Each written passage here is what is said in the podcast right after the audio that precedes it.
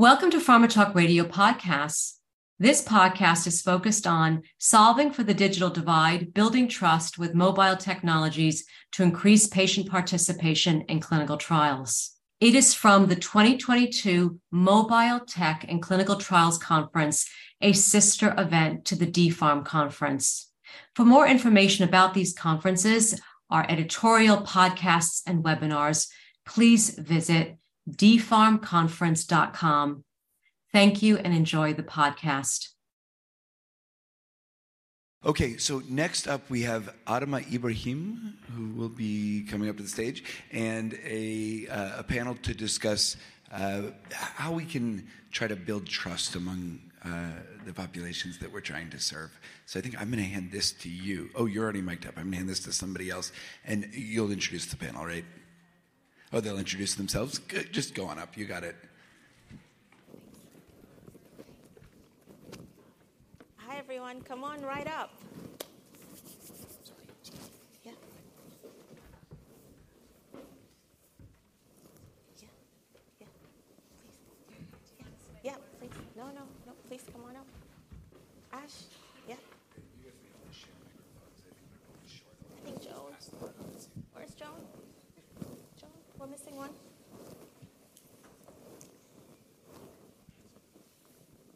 Ah, we're missing Joe. Okay. Welcome, everyone, to this amazing panel. I'm super excited. I'll introduce myself real quick. I'm Adama Ibrahim from Novo Nordisk, and I am with an esteemed panel of experts here. But before we even get to who these guys are, you can see their names up on the screen. For our purposes, we'd like to know who you are. So, a show of hands, real quick, if you come from organizations or areas that the panelists come from. So, who here is from a sponsor organization? Hi, Joan. Thanks for joining. Sponsor organization.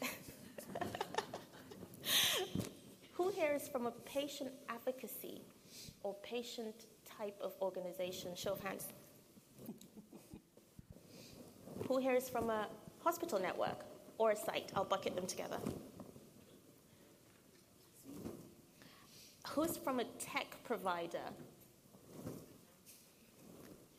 And this is a tricky one. Who is from a company that focuses on diversity and inclusion? All right, so thanks again.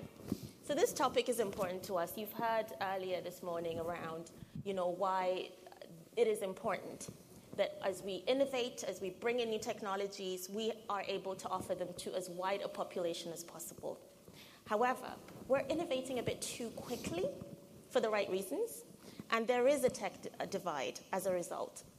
So today we will discuss, you know, what that tech divide looks like, why it's important that we address it, how it can actually affect areas like trust and participation into trials.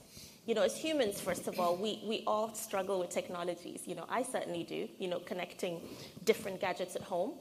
And you can imagine, you know, how patients feel when we start to introduce these novel, different things that we really want to measure into trials. But it's not just the tech piece that's the issue here today. So we're going to unpack some of it because part of it is the fact that the trial development process itself is difficult. And there are existing barriers. So we're lumping barriers and challenges on top of each other. And while we've heard that everyone has a mobile phone, you know, pretty much, you know, everyone has access to technology pretty much in their day to day lives, the, the, the, kind of penetration and, and the usage of it is not the same. So, for example, Rock Health actually announced this one last year that the adoption of new innovation, believe it or not, is highest in gay men and African American women. It surprised me, certainly. I did not expect that because I thought, you know, that was maybe not the obvious population that would adopt new things. But if you think about it, it may be because that is the population that are typically looking for things online or, or have things that aren't addressed. So they have to find new ways of addressing them with that introduction, I'd really want to bring in the panel so you can start to hear a little bit about their thoughts. And we'll start with the first question, which is really to first of all introduce yourselves in the, in, in the context of your organizations, but then also share with us, you know, what is it that you have seen from your perspective is uh, at the digital divide, how it impacts patients in terms of equitable access to technology, and what you've done about it.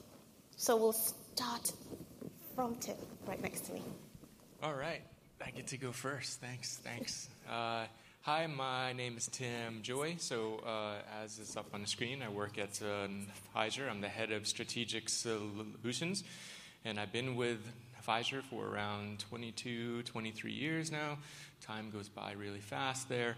Um, so, part about what my team is responsible for is looking to transform the way we run uh, clinical trials and kind of look at how we can introduce and, and um, apply innovative solutions to um, improve the way we run studies and improve the impacts on patients and investigator sites as well too. So um, I happen to have a lot of thoughts on this topic here, so I'm happy to be part of this uh, quite distinguished uh, panel.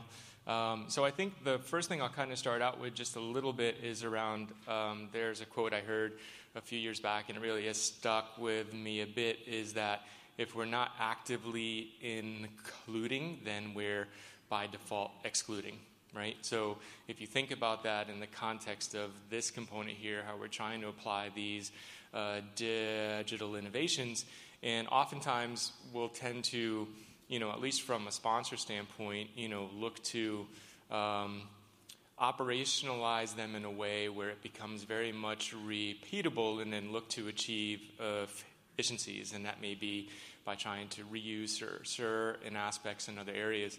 And what I think we as an industry need to come to an understanding is that, you know, um, this type of collection of patient data through this way, a one size uh, solution just won't work, right? So, I mean, if we take that approach, if we think about years back when we first started to do ePro, which has been around forever, right? And um, it has been one of the first areas where I think, you know, over time would be cut back maybe the amount of time that was spent on it or it would get introduced into a study towards the end and almost be an afterthought right and oftentimes it would even come late to a site um, so that's a perfect example there of where it is worthwhile and i think not just worthwhile but something we have to do um, with within the industry is put much more effort into that in terms of um, having opportunities to create a customizable approach, one that's geared towards the specific patients in the specific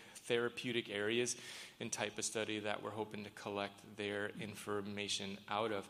Um, you know, the other piece, and I'll let the others go because they have awesome things to say too, um, is that we collect now this type of data is so important to us, right? So it gets applied to um, endpoints now. So years back, it was really just an add-on. It was a way to capture supplemental information a lot of times about a study.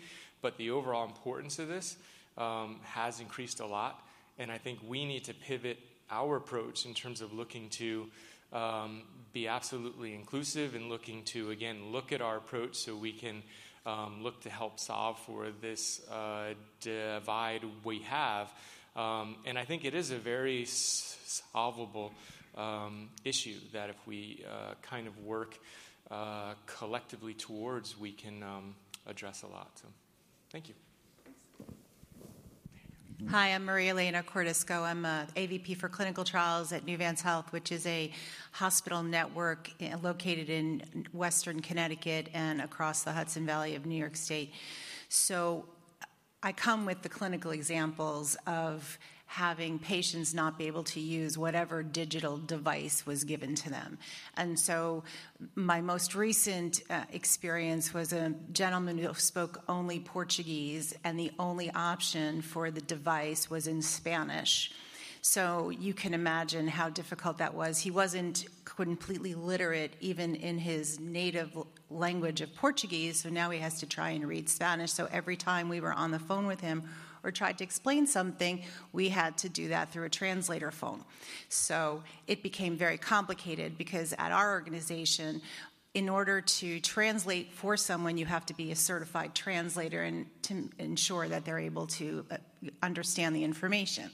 So now, this gentleman who was in a ulcerative colitis trial had to go into this thing that looked like a telephone. It was a, a he he had a burner he owned a burner iphone but this particular phone was uh, a, a, different device. It was an android device so we had a problem with him understanding how to use that. And then every time he tried to go in he would put in the wrong you know password you know four digit code or six digit code just to get into the device which was um, you couldn't bypass that uh, from the sponsor. So we had all of these issues, and we probably issued him three or four different phones because he had locked himself out so many times. And so we started thinking, geez, is there a better way to do this? And the only thing that we could come up with as a site, because the sponsor at that time really wasn't able to offer much help, because when we called them, they would be like, oh, hold on. And so now we're holding on the phone, and this is like 5.30 on a, on a you know, Friday afternoon, and the guy didn't put in his ePro information because he couldn't get into the phone we had to have him come in and he gave him a new phone. And so their answer was, oh, well, hold on, let me get someone. And then that became someone who also didn't speak his language. So the, the, problem was, you know, multifaceted. We had the language barrier. We had the fact that it wasn't a device that was that he was familiar with or comfortable with. It had the fact that he wasn't particularly literate in the language that he was in, and this became a problem throughout the study. So it wasn't just the device. We had issues with scheduling, we had issues with making sure he was arriving on time. And so I started to think, is there anything else we can do? And the best that we could really offer was to ensure that we always had someone who can translate. And, and at our organization, like I said, we had to use a translator phone, which just added an additional layer. So, um, you know, my coordinators are reading the consent information to a translator who's translating it from English back into Portuguese for the port, for the gentleman. And ultimately, everything turned out okay because we were very patient and he was patient. But at any time, the frustration level was through the roof. You know, you're like, oh my God, here he comes again. I can't believe he locked himself out yet again. And we, you know, we told him just to set it to zero zero zero, but he just can't remember. So it be, it became a, big, a bit of an issue. Um, and when we do ask, and I, as a site, I do ask for consents um, and and materials in other languages, but most of the time we're just offered like Spanish. Um, but I asked for Spanish, Portuguese, and one of our sites, there's a large French Creole population. I have yet to find a sponsor who could actually put anything in French Creole, so then we have to have it done by our IRB, which charges by the word, which adds cost onto the budget and everything else, as you can imagine.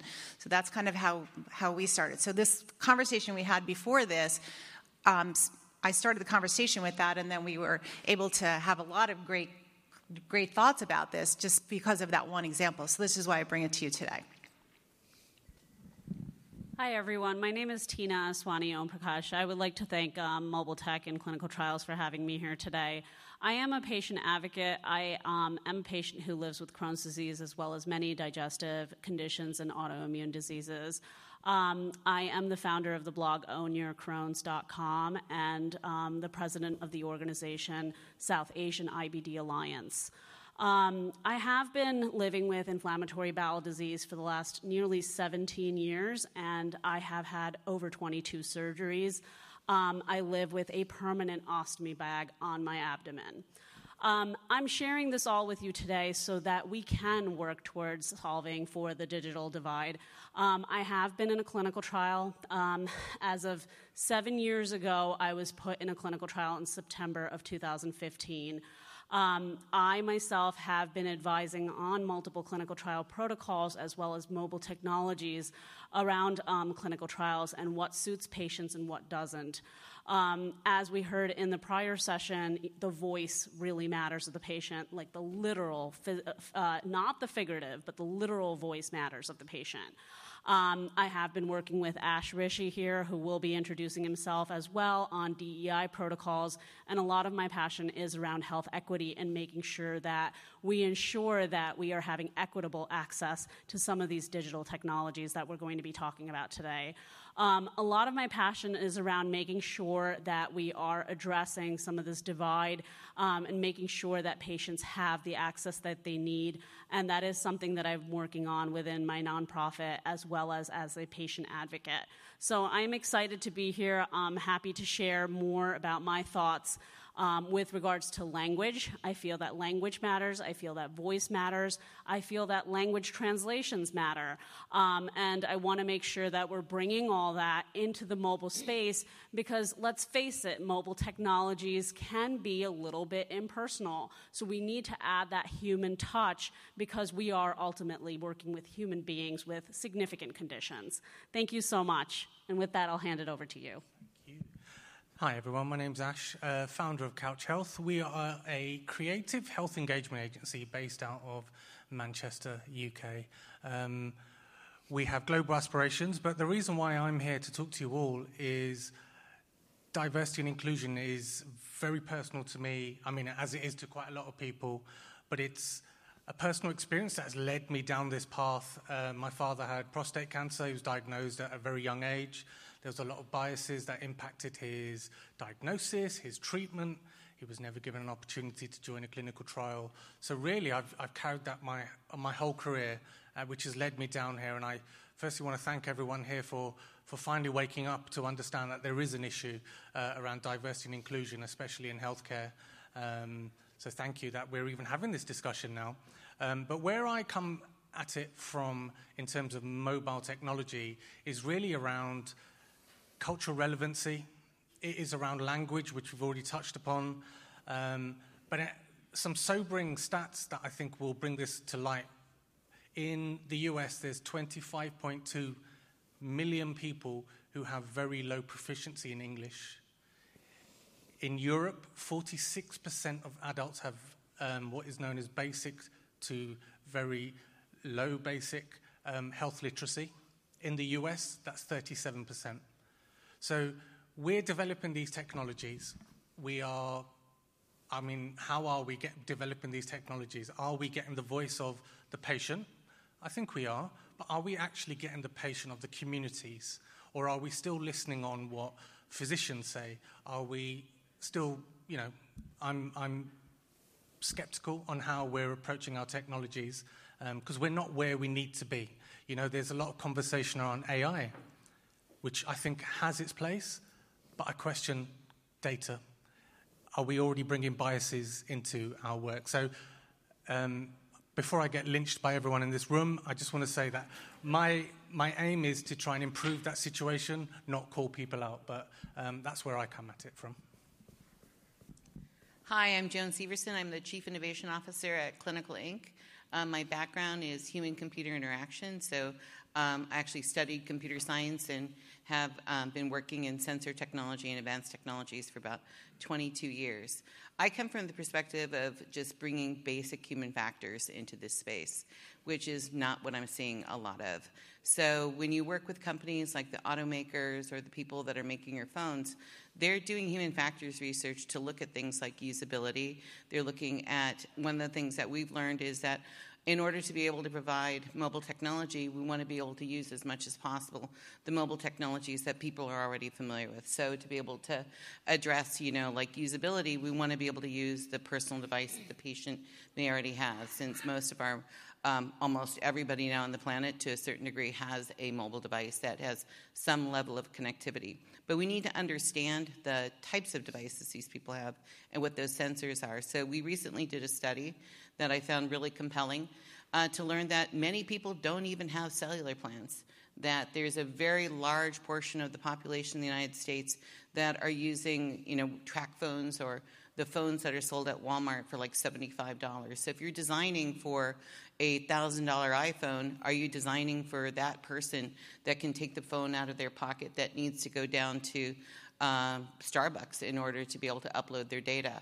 Those are some of the things that I'm not seeing that I'm familiar with in other industries that, you know, I'm working with the big pharmaceutical companies and other digital groups to understand the digital divide, understanding the digital technology and what those sensors are like and the differences between a microphone on a $75 phone versus your iPhone, and how can we develop digital biomarkers taking all of the differences in computing, um, internet connectivity, and um, you know sensor technologies into that design space.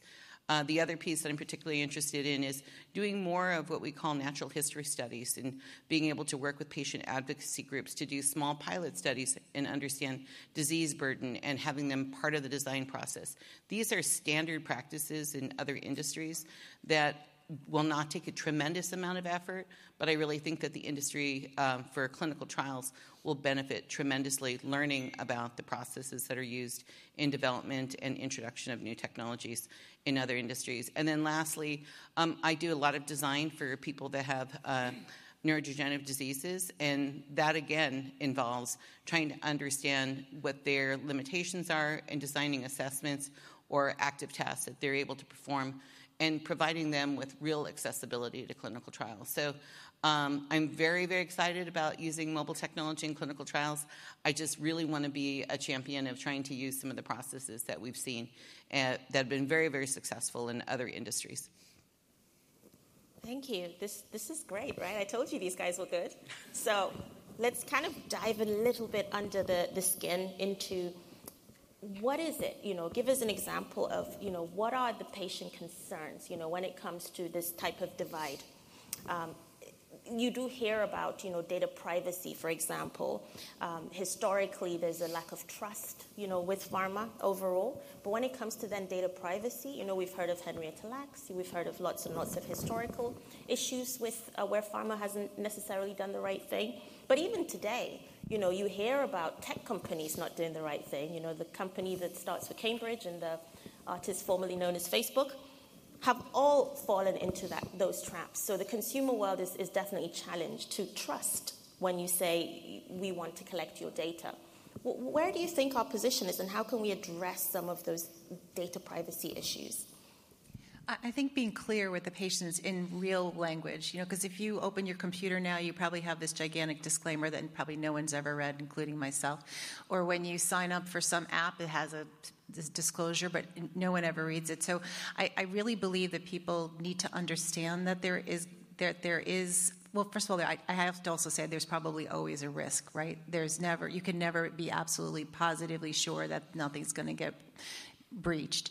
However, you can try and mitigate that risk as much as possible by allowing people to understand that these are this these are what we're doing these are what we're doing to prevent that from happening.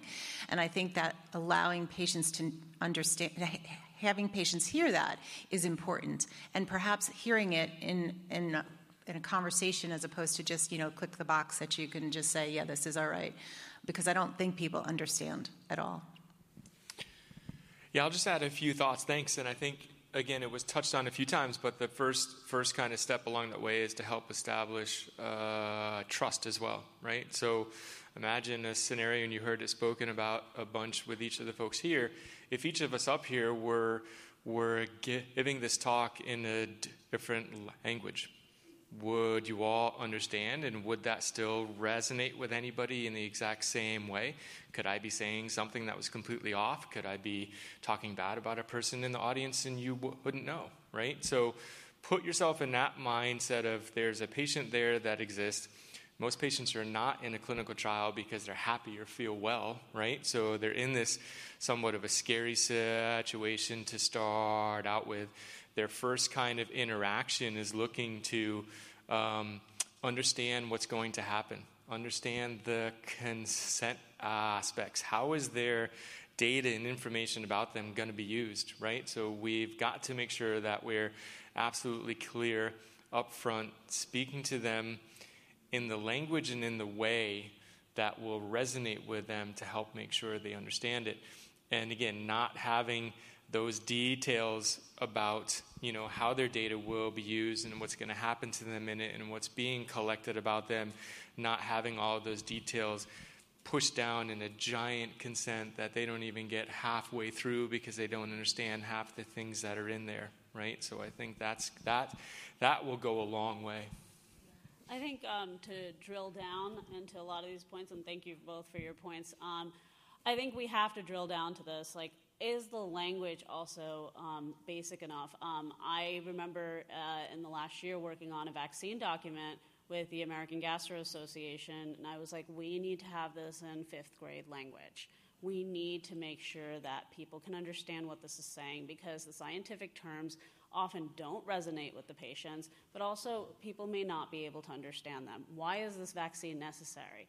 Then, on top of that, in the, in the mobile app that we were using, um, I made sure that we added language as to why we're asking for certain information. So, why are we asking for their race and ethnicity? Why are we asking for their sexual orientation? Um, and I think a lot of patients have mistrust, and they're like, why do they want that data? I don't want to disclose this. But I think uh, as a patient who was not asked in the clinical trial that I was in what my race and ethnicity is, that I'm of South Asian background, um, was a huge problem for me from, for, for, from a health equity sort of perspective.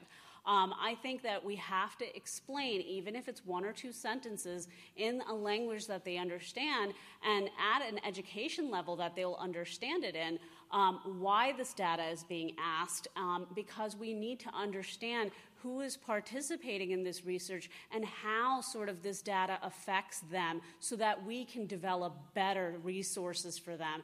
And that's the kind of language that I was putting in throughout the document wherever there were questions that I know I wouldn't have answered 10 years ago or 15, 20 years ago because I didn't realize how important this was at the time. So I think it's very important to hone in on these details as well. Um, in addition to that, something that I worked on was, uh, and it's in the process of being released at this time, is um, a pamphlet with CISCRP, um, an organization that advances clinical trials and clinical research um, here out of Boston, I believe. Um, and we worked together as South Asian IBD Alliance to develop um, uh, brochures um, online for patients to understand why participating in clinical trials is important as well. So, as sites, yes, it's important. As pharma companies, it is important. But also, as patient advocacy organizations, it's very important to develop um, language um, to communities. And I want to make sure I emphasize this as well um, because there are a number of communities with different challenges and different forms of mistrust. Um, we can't just lump people into, uh, you know, uh, for instance, the Asian category. And this became a big issue in the work that we were doing in this pamphlet. They're like, we're having a very hard time sort of addressing the mistrust and the concerns. I'm like, because you've picked up the entire Asian and Arab communities, we have similarities, yes, but there are differences as well. And we're not categorizing the groups properly either. So this was, you know, as a, a, you know, I want to make sure that I emphasize this as well is we cannot just group everybody into the same box and assume that one stigma or one form of mistrust applies to all different communities. And I think we need to make sure that when we have, uh, you know, human outreach towards patients on clinical trials, on clinical research, that we make sure that we're addressing their concerns in a way that is culturally sensitive, that they can also understand and relate to. I just want to say, Tina, you nailed that. I, I don't have anything else to add, but I think um, for me, you know, when we talk about data privacy and the trust issue, you know, when we talk about it from certain communities, population, we talk about Tuskegee. Um, we talk about mustard gas experiments that happened on the Indian uh, population during World War One. Um, forced sterilization. I can keep going and on and on and on. But you know, f- Facebook, Cambridge Analytica, due to due to Netflix and the proliferation of their, their media, it will be the, the digital version of um, Tuskegee everyone is using that as a reason for why they don't trust uh, technology, social media. You know, I'm seeing people coming off social media, and why I think us as an industry we have a responsibility to address that now. Let's not wait till 20 years down the line when you know everyone's using paper again or whatever it may be. Let's do it now and let's get it right now, and that will come from listening to, to Fabio's point earlier on it's going to be talking, and it's going to be engaging. And I think that's the only way we can do that. I have nothing to say. No. um, on the technology side, again, um, I think that there's a lot that we need to take into consideration in terms of literacy, being able to use multimedia in our consent process, um, having a platform that allows people to pause if they're doing a e-consent and reach out to the site to actually get a person to help to answer some of their questions. Um, but I think that there's a lot that we can that we can certainly address when it comes to um, being able to get people to understand more clearly what the consent process is. The other piece of trust is knowing that we're designing platforms that are technically secure. And that's a piece that you know we need to develop standards that aren't just by vendor qualification review, but something that is standards in the industry for using mobile technology and how we actually handle that data both in transit and at rest in our different methods for uh, encryption and what types of data are considered um, identifiable data. Like all voice is now considered identifiable data because some tricky computer scientist is going to be able to use your voice pattern to identify who you are. So these are some things that I think are more um, industry rather than vendor uh, qualification processes that I think uh, need to be addressed on the, the trust and security side of it. So, so staying with you for a second, Joan. Yes, ma'am. we could go to the stratosphere when it comes to technology solutions that address trust. We could go to technologies like blockchain. I know PharmaLedger and other groups have come up with, you know, new ways of using this kind of rubber stamp guarantee. But, but I kind of want to come down to maybe first principles fundamentally. Is it a hardware problem? You know, should we actually influence the phone companies, the manufacturers, the Apples, the Huawei's, the Samsungs, to say, could you produce hardware that is more fit for purpose, that addresses these challenges? I wonder what your thoughts are. Um, well, hands down, Apple is a more secure platform just because it's something that they focus and they have on, and um, you know they have a combination of, of locking down the operating system and the hardware. So we have more challenges with Android. Um, but I'm not really sure if it's so much the manufacturers of the devices, but just making sure that all of the people that are providing these services have an understanding of what their expectations are, and maybe even helping them to understand what the expectations are in terms of you know the different types of authentication and encryption that are used for example in the banking industry and the standards that are required for being able to handle credit card information. This is just as valuable to people and it's something that i haven't seen yet in terms of the industry promoting that this is something that rather than being at a vendor qualification level that it's an industry qualification level. And so coming back to why should we care I'm a you know glass half full kind of person. What is it that we need to really think about? If we don't address this today, what is what are the impacts that we will face? And if you're a glass half empty kind of person, what are the costs of not caring? So maybe Tim, you want to kick this off? Yeah, sure. Uh, and I'll kind of tie back to what Ash had said before, too, right? Imagine the future time where we're going back to uh, paper, right? I mean, I think a lot of us in this room work through that hard piece there. So if we don't look to to address these issues, I mean, I don't think the extreme would be where we would completely go back to that, but it will stop and um, stop the opportunities that exist now um, and the opportunities to you know get better patient data, get it uh, faster, ultimately le- leading to uh, medicines being available uh, quicker. Um, I think I would, you know, in terms of after seeing everybody in this room raise their hand, you know, and the amount that did that work with tech companies and everything, I would say we kind of need you all to help us, right? Um, help us drive consistency across the industry, right? Don't be unique in the model. Help us with things like handling translations in a consistent way so every single study even though we're collecting a lot of times the same data as the one before we don't have to go out and look to get everything retranslated again, even though it's already been done for lots of others for the exact same things, right? I think that type of innovation would be, you know, and, and um, would be a very big help for us um, within industry. I think it would also help, again, there's a bunch of things that would help us drive. Um, increased adoption and help build the trust across the board.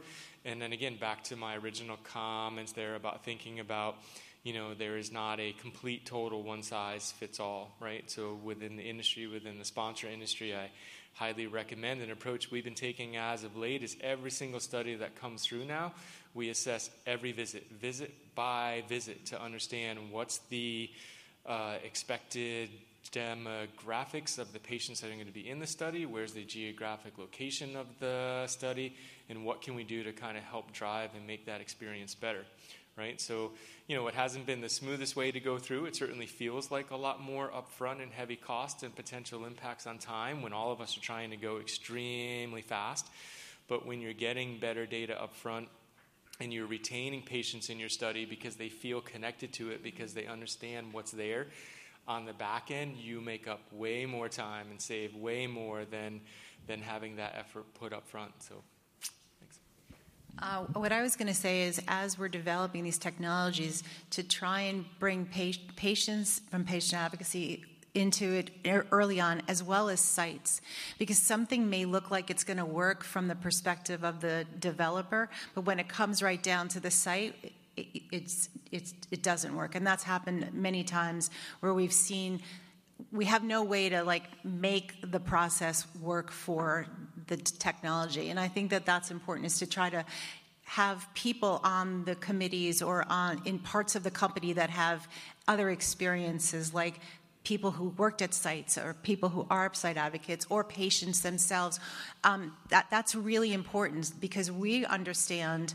how it's going to work for most organizations. If you ask me how we're going to deploy the whatever device, I probably could tell you how.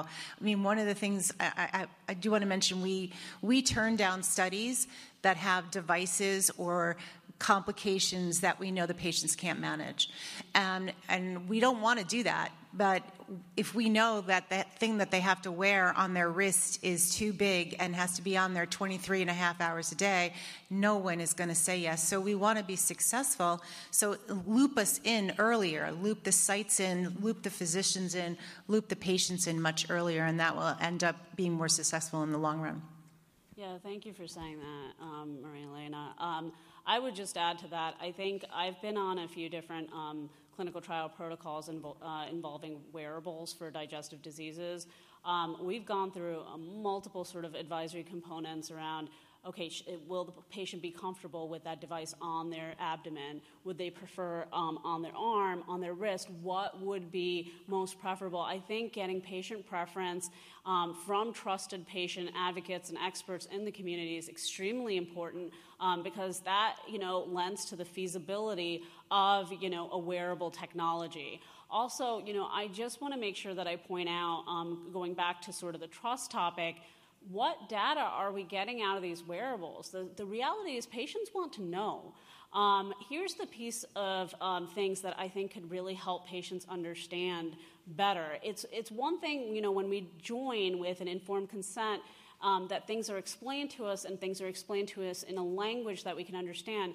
But um, if we want to continue to solve for that digital divide, throughout the course of that trial, of that research, of that technology being used, on a patient, I think it's very important for there to be some sort of data return, even if it's just a little bit of information so that patients know how they're contributing or adding value um, uh, to a trial um, via this mobile technology that they're using.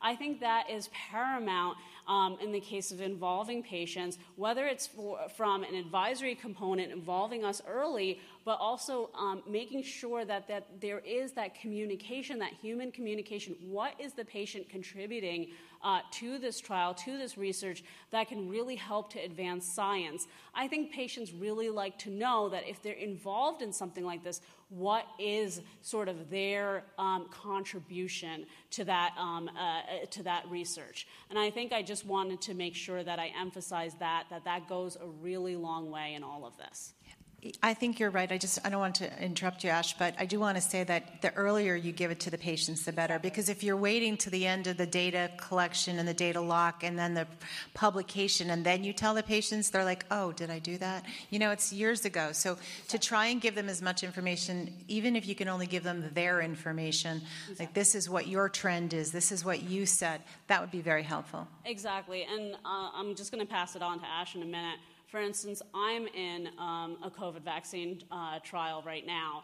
Um, and they give me information pretty much monthly. It's like a little bit of information that they're sharing with me over, you know, mobile technology, but for me, that's enough to keep going and to keep coming back, um, to, to retain me in that study. No, thank you. Um, for me, when I think about the digital divide, uh, I'm going to look at it glass half empty, but I'm also going to look at it half full. But from a half empty perspective, um, you know, if we continue the way we are, you know, we're seeing an increase in lawsuits being brought to against healthcare uh, tech, websites, whatever it be, f- around accessibility. So if we don't solve this, it's going to get worse and worse and worse. And at the moment, it's increasing by 25% every year um, over the last six, seven years. So we'll see more. From a positive perspective, we are seeing people developing technology or companies in the right way. They are listening, they are watching before they even come up with a solution. So, and that's the way it should be done: is looking at the challenge and then taking that forward. And the trust, the confidence will build. Um, and also, for me, just one last statement. I think it would be really good if, when we are talking about whether it's uh, people of lower socioeconomic status or the older population, it's they have access to technology. That's not the issue. It's the, the lack of confidence. You know, if you think about the older population, you know, dexterity, vision, that's why accessibility is key. Um, and these are some of the steps that I think will, will close that gap. I think we should all commit to using digital technology in at least one clinical trial this year. um, I'm hearing more and more that people say that they're going to go back to paper, that DCTs um, are no longer needed because we're over the, the pandemic. Um, I think it would be a huge disservice to all of humanity. Um, because one of the challenges that we have in clinical trials and drug discovery is not being able to um, get our, our studies done uh, quickly enough or be able to include the um, accurate populations. Mobile technology is the way that we're going to be able to um, provide that outreach. And so, if it's something that internally you're not getting a lot of support for, it's something that you need to, if you're here, you should be thinking about how you can help to help your colleagues to understand why this technology is really important for accessibility. Thank you very much. We have time for one or two questions before we wrap up from the audience. Yeah, go ahead.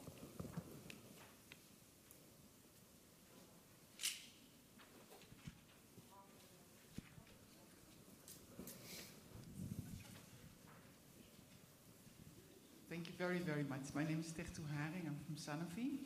And I really have a question to Maria Elena. How do what is happening to address the digital divide in our healthcare organizations, in hospitals and hospital organizations that we can leverage and collaborate on as industry uh, trying to do clinical trials? I, I, think involving our IT departments early would be really helpful. And as I was, I, I'm, I'm actually going between Craco and here, so I'm, I'm picking and choosing. But as I'm looking at all of the people that are in the in it's the, in the meetings, it there's so much in in the tech world that my tech department doesn't know about. I have a million firewalls. I can't get into Google. It, it's insane. But if if they understood the value and i think that that's really what it is is we need to connect the sites need to have a connection between the sponsors the sponsors tech and, and tech companies into our it department so that they can leverage our EMR system more efficiently, and they can do it for a, reasonable cost. So that, for me, would be really important: is to be able to find out which sites are are what, what the barriers at the site level are. And they may vary over different organizations, but that tech department that I have is really important because I there are some EGCs I can't get into without like having them open the firewall. So that's really important to have that that conversation early on. As soon as they, as soon as we get selected, hey, these are the systems we're going to use. Do you have someone on tech that we, we could talk to? Someone in your IT department in IT security that we can make sure this is going to work for you. Thanks. Any other question? Okay, we'll go straight into wrap up. So, in our last few minutes, um, I wanted to just ask the panel for one quick tip for solving the divide. I'll start with mine, which is literally look yourself in the mirror and ask yourself when you're building these solutions, is this something I would use? That's it. I think that would, that would be a good start. That's exactly the answer I have. but I will say, put yourself in the patient's shoes and think about that. Forget everything you've known, pretend you don't know anything about it, and start from there. And I would say start from there, but then think about the person that you know has the least amount of technology in their background, like your grandmother, and see whether or not they would understand it. Because the expectation to be part of a trial is that they would participate in that component of it. And so the, the lowest i always say like the you know the, the herd only moves as fast as the smallest elephant so let's make sure all those small elephants are able to understand the technology requirements um, I would um, basically add to that and say, and we've been talking about this throughout, involve patients early. But what do I mean by that? Um, I think one of the best done um, panels around mobile technology that I was involved in uh, was a few years ago in New York, and there were six or seven of us patients. We had some patient advocates like myself, a couple of them. We had some lay patients that had never done anything like this before. And we had people of different age groups and different races and ethnicities. I think hearing from a variety of people who are from a variety of um, you know, socioeconomic classes, age, ethnicities, is very important. And we basically had a roundtable about whether or not we liked this app, what we liked, what we didn't like. And it was sort of in this staged process. It wasn't done yet. But um, the number one concern that came up was privacy. Patients don't want their data being misused. But they involved us early to figure out how they could use this if it was too cumbersome for patients, and we did it together. I think having brainstorming sessions that are sort of an advisory circle um, allows for that information exchange to take place um, and also allows patients like myself to feel like, you know what, I can trust this. Just conscious of time, my one thing um, is, my one tip is listen, engage and implement. I think that then test, optimize, validate. I'll keep going now. Um, but yeah, I think what we really need to do is just just think about the end user. One size does not fit all. I think I'm repeating what others have said. So um, yeah, that's me. Ditto. Thank you. and thanks to the panel. Thank you so much. Excellent points here, and I love the fact of bringing in the user voice whenever we can. For more information about these conferences, our editorial, podcasts, and webinars, please visit dpharmconference.com, and that's D P H A R M conference.com. Thank you, and we hope you enjoyed the podcast. With lucky Slots, you can get lucky just about anywhere. Dearly beloved, we are gathered here today to. Has anyone seen the bride and groom? Sorry, sorry, we're here. We were getting lucky in the limo and we lost track of time. No, Lucky Land Casino, with cash prizes that add up quicker than a guest registry. In that case, I pronounce you lucky. Play for free at LuckyLandSlots.com. Daily bonuses are waiting. No purchase necessary. Void where prohibited by law. 18 plus. Terms and conditions apply. See website for details.